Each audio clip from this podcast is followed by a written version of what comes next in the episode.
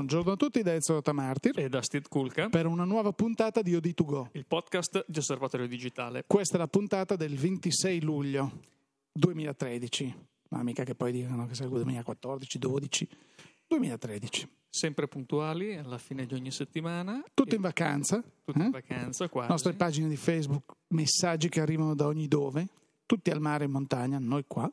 Beati loro. Vabbè. Buone vacanze e noi continuiamo a osservare quello che accade sul mercato. E, e accade. Accade, accade. Questa settimana è accaduto qualcosa che beh, già un po' ci si aspettava. Dopo l'immessa in commercio inizio del mese della Hasselblad Lunar, di cui già avevamo parlato ed era un'anticipazione addirittura del fotochina dello scorso settembre, è stata eh, presentata la Hasselblad Stellar. Ecco, una, una nuova idea così che è scaturita dall'accordo Hasselblad-Sony, appunto che fu sancito in occasione del, dello scorso Fotochina, accordo dal quale dalle, dalla struttura della NX7 nasce la Hasselblad Lunar, rimodificata, rivista nei nell'aspetto, nel firmware e così nei via, materiali, nei materiali soprattutto. soprattutto. Mentre adesso sulle ceneri della defunta RX100 di Sony, perché non dimentichi sempre che due settimane fa hanno presentato la Mark II di cui abbiamo esatto. diffusamente parlato, Hasselblad dice no, non buttatela via amici, no, datele a noi quelle che vi sono rimaste, che noi ci facciamo una macchina che si chiama Stellar eh, che è una RX100 ricarrozzata. nobilitata con questa impugnatura in, uh, o in fibra di carbonio o in legno. In legni pregiati. Ci sono sei tipologie di legno quali si può scegliere, presentata in una confezione come fosse una bottiglia di whisky di pregio, diciamola. È un prodotto che, come abbiamo già avuto modo di dire in occasione del l'annuncio della Lunar è un prodotto non tanto fotografico quanto un prodotto di lusso per un mercato che non è quello del fotografo.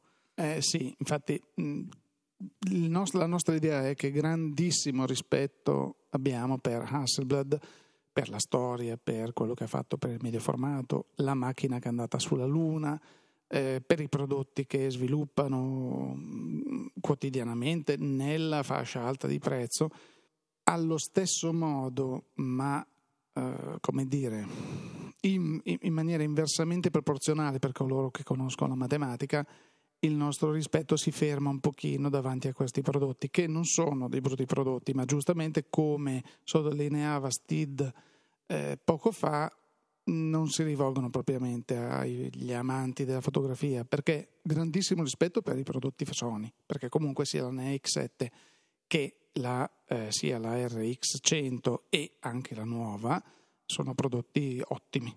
Ricarrozzati, cioè ci aspettiamo una Lunar da 6.500-7.000 euro contro una NX7 che ne costa 1.000, eh, ci aspettiamo che questa stella non vuoi che costi 3.000 euro contro i 900 della RX100 Mark II.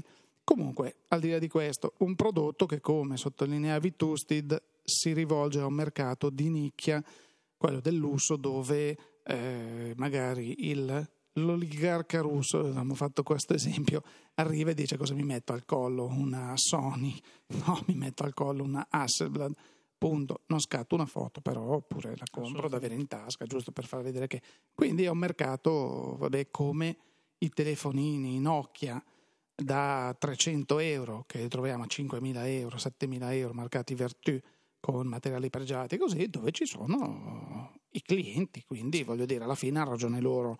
Dal punto di vista dell'uomo della strada viene da ridere dire il mio telefonino Nokia va bene uguale a quello là e costa un trentesimo però no forse anche meno però Diciamo che eh, ricorda molto da vicino la strategia tipica dei fondi di investimento.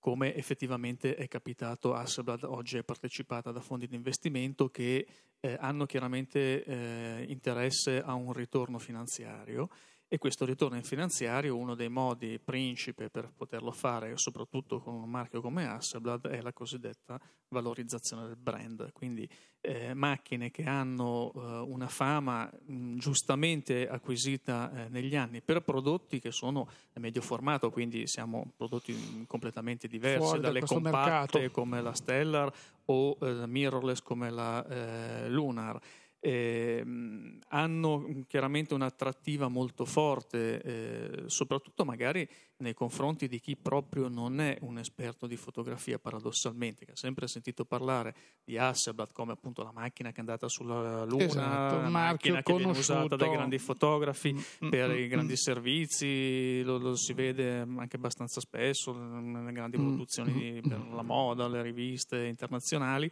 E è una macchina che effettivamente, cioè il nome Hasselblad è un nome che eh, suscita una serie di sensazioni eh, Mm. in tutti. Posso fare una, una- una piccola parentesi a proposito del nome? Perché noi italiani siamo specialisti nello sbagliare il nome, nei nomi, e sento sempre più spesso, anche da gente che la possiede, questo mi fa specie, se tu compri un prodotto, almeno, oltre ad imparare ad usarlo, imparano il nome.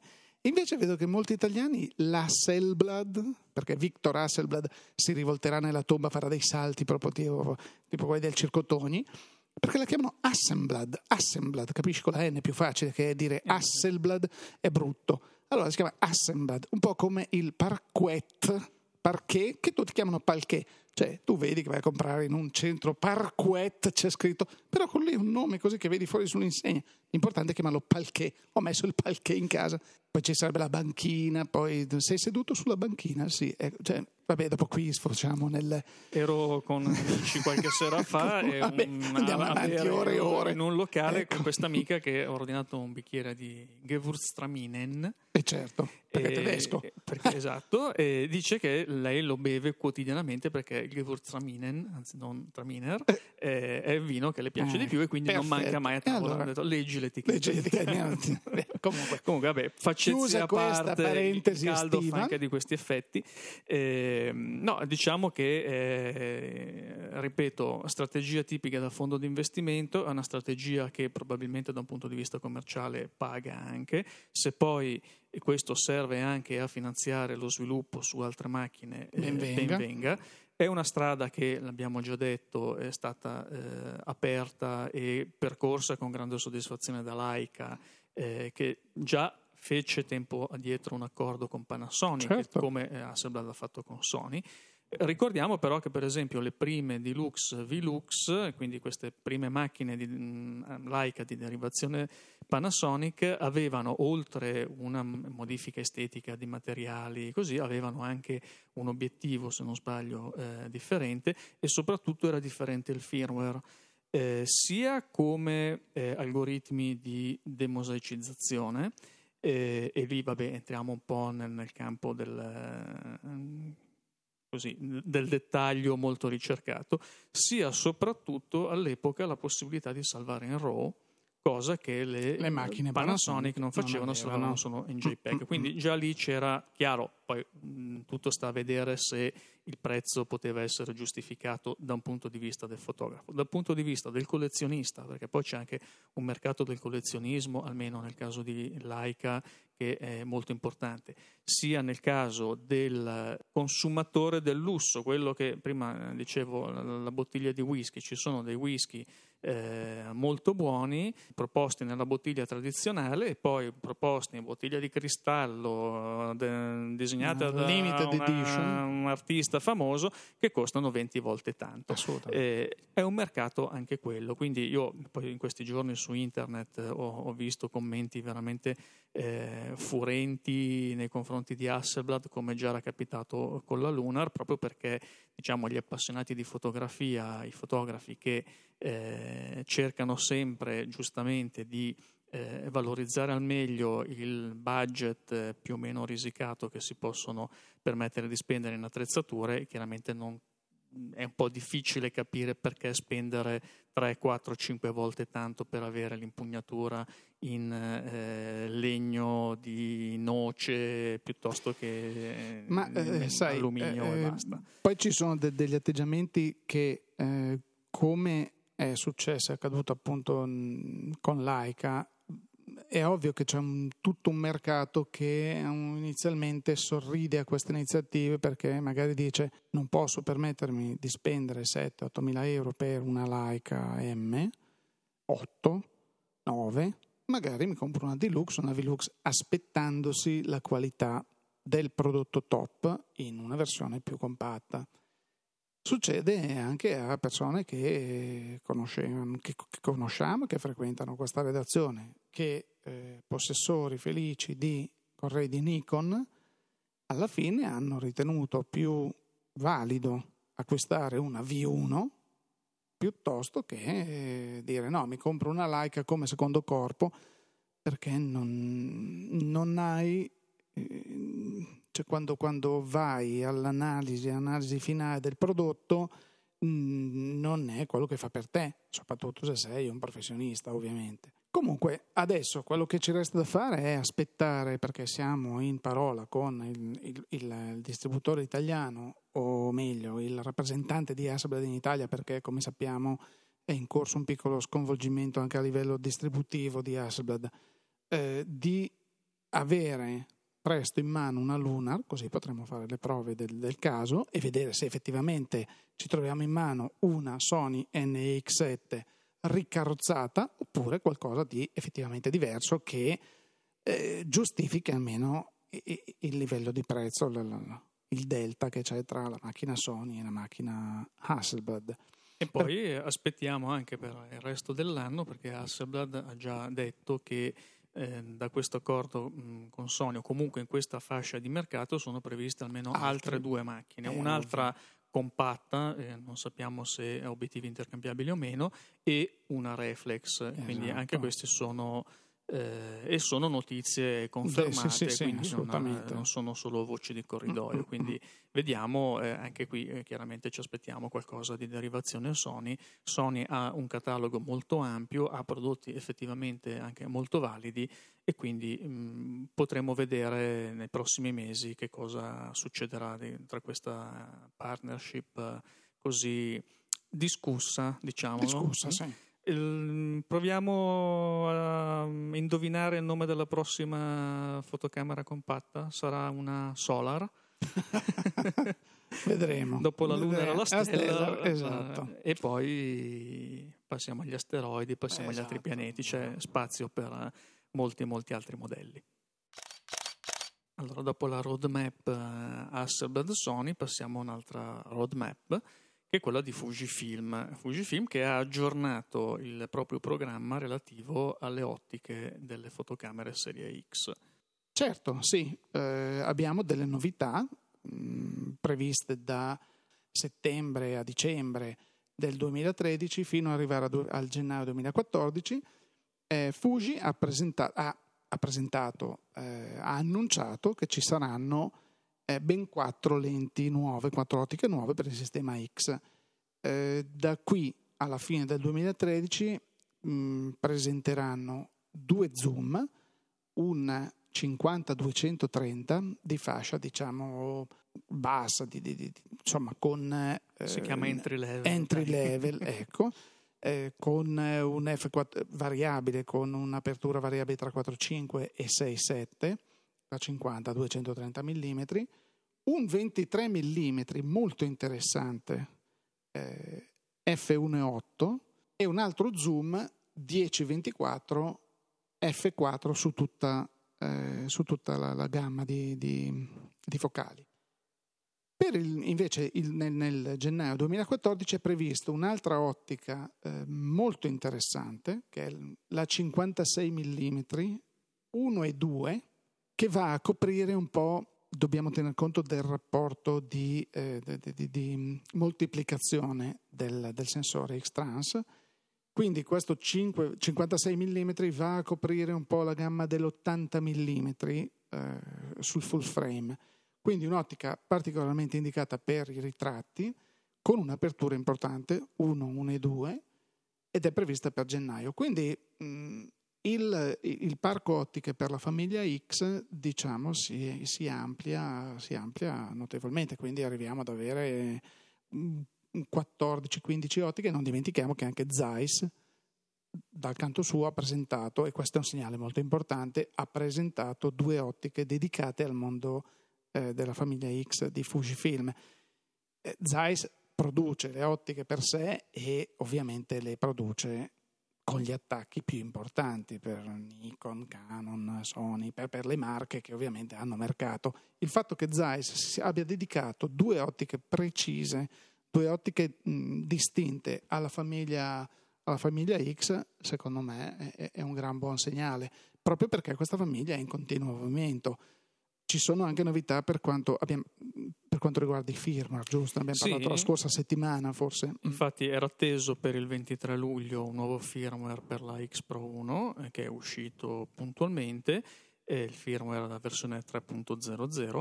Purtroppo questo firmware ha, ha rivelato di avere dei problemi, soprattutto per la funzione di ripresa video, ma non solo.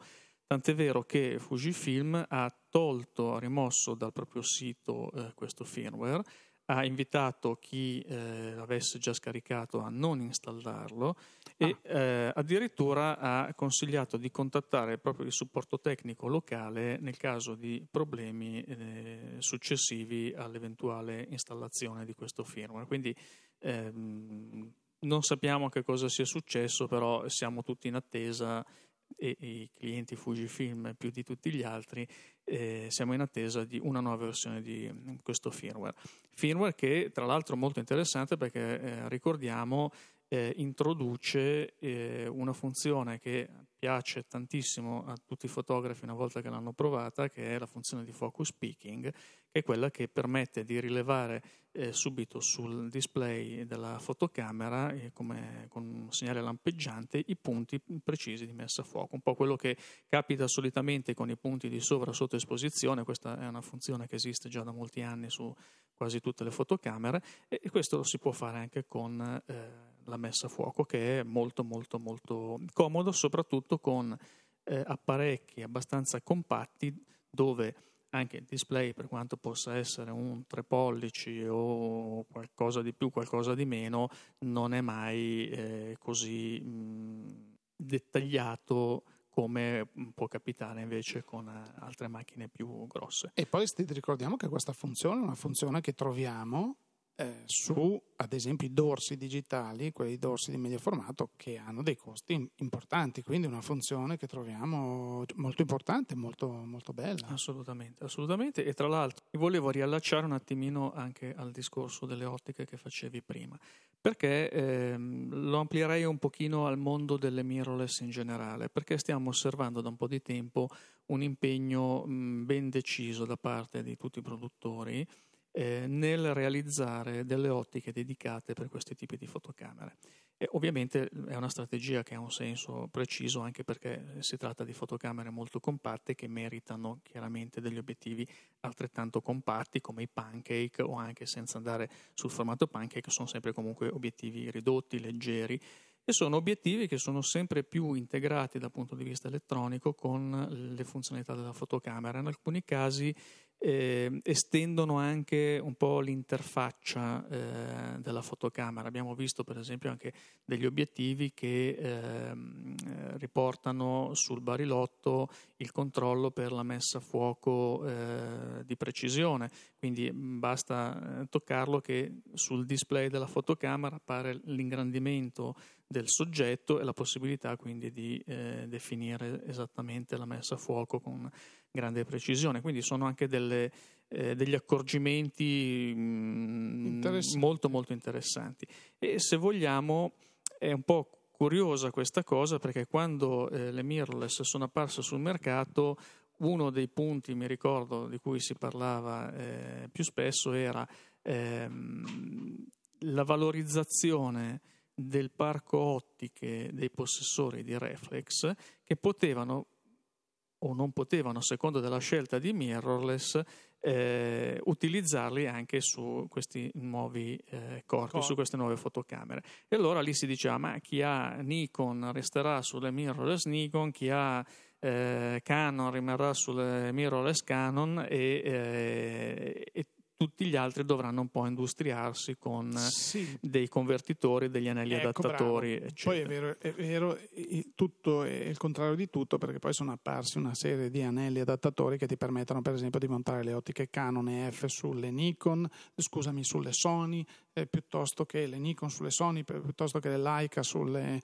eh, sulle Fuji, cioè però il mercato visto, si è mosso molto. Mos, eh, si è mosso molto, però abbiamo visto che da un punto di vista proprio di praticità e forse anche dei risultati, queste lenti dedicate eh, hanno un senso e oltretutto giocano molto anche a favore dei produttori che trovano eh, nel mercato, beh, diciamo un po' come è stato nel Reflex, che eh, hanno dato un impulso al mercato delle ottiche, quindi quando c'è stata anche una flessione nel 2010 nella vendita dei corpi reflex, c'è stato comunque il mercato delle ottiche che si è mantenuto a livelli interessanti. Con le mirrorless eh, capita anche qui la stessa cosa, è chiaro che se io compro un corpo ottiche intercambiabili, il primo accessorio che andrò a comprare sarà un'altra ottica, se no non ha francamente senso. E, eh, e, quindi questo gioca molto anche da un punto di vista commerciale ed economico a favore dei produttori. Comunque mh, noi siamo sempre felici di eh, queste notizie, di questi parchi ottiche che si moltiplicano perché anche, è anche un segnale di salute della piattaforma eh, stessa, quindi ricerca, dell'azienda. Certo. E quindi direi che alla fine per chi fa fotografia non può che essere una buona notizia. A proposito di obiettivi, eh, parliamo adesso di un obiettivo molto particolare, perché è un obiettivo che incorpora un sensore. Ma allora è una fotocamera o è un obiettivo? È un sistema, è un sistema per il momento eh, è un progetto in fase molto avanzata perché si può vedere perfettamente funzionante sul sito di questi signori. Questi signori sono eh, i fondatori e eh, i, progettisti di questa Artifact, scritto artefact.com, una, una società di ricerca e design di Seattle che si è inventata questo sistema dove c'è una specie di, a vederlo da fuori sembra uno smartphone con attaccato un, un bell'obiettivo. Non è cosa nuova, nel senso che ci sono su internet sia per l'iPhone sia per gli altri sistemi smartphone degli obiettivi clip-on dove, mm, che, che, che allargano, diciamo, ampliano eh, il range di focali della, della fotocamera inserita nello smartphone. Qui invece facciamo, eh, c'è qualcosa di diverso. C'è questo obiettivo che il corpo dell'obiettivo incorpora il sensore, che è full frame, che viene attaccato a questa sorta di corpo mm, composto a sua volta da un visore che probabilmente nella produzione verrà sostituito da uno smartphone perché in tutto e per tutto assomiglia a uno smartphone che, che funge da visore e da touchscreen e poi una eh, cornice che fa da antenna per il, per il sistema wireless e eh, dà pulsante di scatto e alcune altre funzionalità. Il tutto loro l'hanno chiamato Weevil, eh, perché poi è un po' difficile, WWIL, eh, che mh, mm, significherebbe Wireless Viewfinder Interchangeable Lens, questo sistema dove fantastico, tu hai il, questo obiettivo e nel filmato vedi che staccano l'obiettivo, vanno in giro e sul resto del corpo della macchina vedi esattamente quello che sta inquadrando l'obiettivo in maniera, in maniera remota. Quindi c'è una trasmissione wireless una trasmissione, dall'obiettivo, dall'obiettivo al, corpo. al corpo. Il corpo è tipo una centralina che dà tutti i comandi, mentre l'obiettivo vive un mondo a sé e eh, questi signori hanno già detto sì, c'è un obiettivo una lente fissa più uno zoom, quindi stanno studiando un vero e proprio sistema. Probabilmente non lo metteranno mai in commercio perché eh, loro sono un'azienda di design, di eh, progettazione, di... realizzano questi prototipi. Il prototipo, ripeto, www.artifact.com scusa, e, e, si vede questo, questo Weevil eh, WVIL, ripeto, e poi comunque nella home page si vede l'immagine di questo prodotto, è veramente molto interessante difficilmente credo che eh, entri in produzione, però il, il concetto, il progetto è veramente, veramente valido. Molto interessante anche perché io ho visto questi obiettivi tutto sommato sono molto compatti, incorporare un sensore full frame in uno spazio così ridotto, quindi con una distanza di flangia che probabilmente inesistente, inesistente mi piacerebbe veramente sapere come hanno fatto. Sì. Comunque sì, eh, magari poi può essere un concept che verrà acquistato da qualche produttore, eh, chissà. Ma qualche cosa in giro però mi sembra che ci sia già qualche voce di qualcuno che sta pensando di fare qualcosa di più serio del solito clip-on, cioè, che sia, mm, vada in quella direzione, cioè di mettere in condizioni i possessori di smartphone d'un certo tipo di fotografare eh, non solo con la piccola telecamera che c'è inserita, incorporata, perché poi vabbè, ormai oggi parliamo di ottiche da 41 megapixel, per l'amor di Dio. Sensori. Parliamo di sensori. E, e, per, per, eh, per, per eh, gli obiettivi delle, de, degli smartphone, però parliamo sempre di lenti che sono sono microscopiche. microscopiche quindi... Vorrei sapere anche che cosa riescono poi a risolvere ecco, ecco. in presenza di sensori sempre ecco. più grandi. Invece pare che ci sia qualcuno che sta lavorando in questa direzione. Sì, eh, è Sony. Sony sta proprio guarda caso. Guarda caso. Abbiamo iniziato con Sony, anche ecco, se targatasse, ecco. chiudiamo con Sony, che sta lavorando a una serie di ottiche per smartphone. Proprio perché c'è questa, eh, questo interesse sempre eh, crescente verso la fotografia da smartphone, perché è, effettivamente è il dispositivo che tutti hanno sempre in tasca e quindi torna comodo eh, averlo per la fotografia, eh, però come abbiamo appena detto il tallone d'Achille è sempre stato l'obiettivo, quindi il sensore la si parte in... ottica. Esatto, il sensore si integra, i sensori vanno avanti, la miniaturizzazione per carità, l'ottica eh, a un certo punto risponde anche a delle leggi fisiche, quindi sotto un, un certo eh, livello non si riesce eh, ad andare. E quindi diciamo che cercare di combinare eh, questi due mondi è un po' il sacro graal del, del, settore della telefonia mobile applicata alla fotografia o viceversa. O viceversa. E quindi ci sono questi, anche qui eh, sono dei, dei, progetti in corso di realizzazione, poi come a volte capita eh, di questi progetti poi non si, va, eh, non si procede da un punto di vista commerciale per tanti motivi, magari per evitare di cannibalizzare altri prodotti, per un fatto di costi o così. Però diciamo che da un punto di vista tecnologico la ricerca e lo sviluppo stanno andando avanti in quella direzione. Sì, sì, sì, sì, Quindi terremo d'occhio anche questo, questa strada, questo filone, perché eh, ripeto, la fotografia via smartphone è un argomento che interessa sempre di più, mm, lo vediamo anche dalle domande che ci vengono rivolte sempre più spesso, mentre un tempo la fotografia mm, con lo smartphone era considerata un, un, un parente povero della fotografia forostenopeico, forse, diciamo. Ecco. E adesso invece sta trovando uno spazio proprio, una ragione d'essere, un, un pubblico eh, affezionato di, di persone proprio che credono nella fotografia da smartphone. Noi su questo, come abbiamo già accennato, stiamo anche preparando delle novità per dopo l'estate e quindi, eh, ripeto, progetti come questo di Sony sono senz'altro nel nostro radar certo. di osservatorio digitale.